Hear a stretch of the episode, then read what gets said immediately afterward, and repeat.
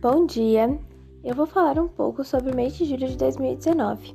O mês de julho de 2019 foi o mais quente no planeta nos últimos 140 anos.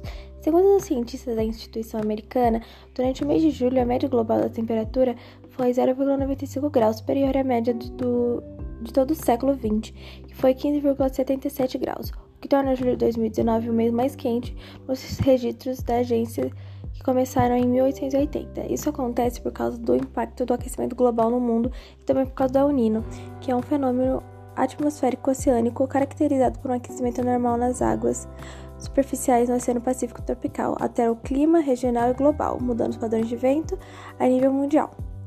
Agora eu vou falar um pouco sobre hotspots aqui no Brasil e pelo mundo. Atualmente existem cerca de 35 entre zonas e biomas ameaçados, representando cerca de 2,4% da superfície terrestre. Estas áreas necessitam de atenção especial dos seres humanos, demandando ações rápidas e eficientes visando a paralisação dos efeitos devastadores. No Brasil existe dois. Um deles é a Mata Atlântica, que foi amplamente ocupada ao longo do processo de constituição, colonização e transformação do espaço geográfico do país. De forma que a mata possui hoje apenas 7% da sua vegetação original, ao todo existem na Mata Atlântica ainda cerca de 8.725 espécies endêmicas, sendo 8 mil plantas e 725 animais. Agora falarei um pouco sobre a Himalaia. É um habitat de mais de 375 espécies de fauna, sendo 31 mamíferos, 181 aves, 3 répteis, 9 anfíbios, 11 anelídeos, 17 moluscosos e 127 insetos. Essa biodiversidade é protegida por normas do Wildlife Protection Act de 1972, pelo que a caça não é permitida. Tem ainda uma grande variedade de flora. Agora vamos um pouco para a África falar um pouco sobre a ilha de Madagascar.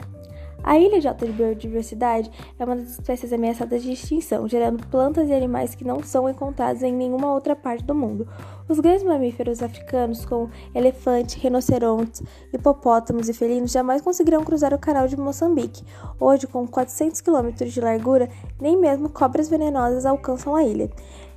O desmatamento e as mudanças climáticas podem devastar grande parte das florestas tropicais, segundo o modelo no alto dos dóceis da floresta tropicais do leste de Madagascar vivem duas espécies de lêmure criticamente ameaçadas de extinção, que são entre as mais conhecidas da vida selvagem na ilha.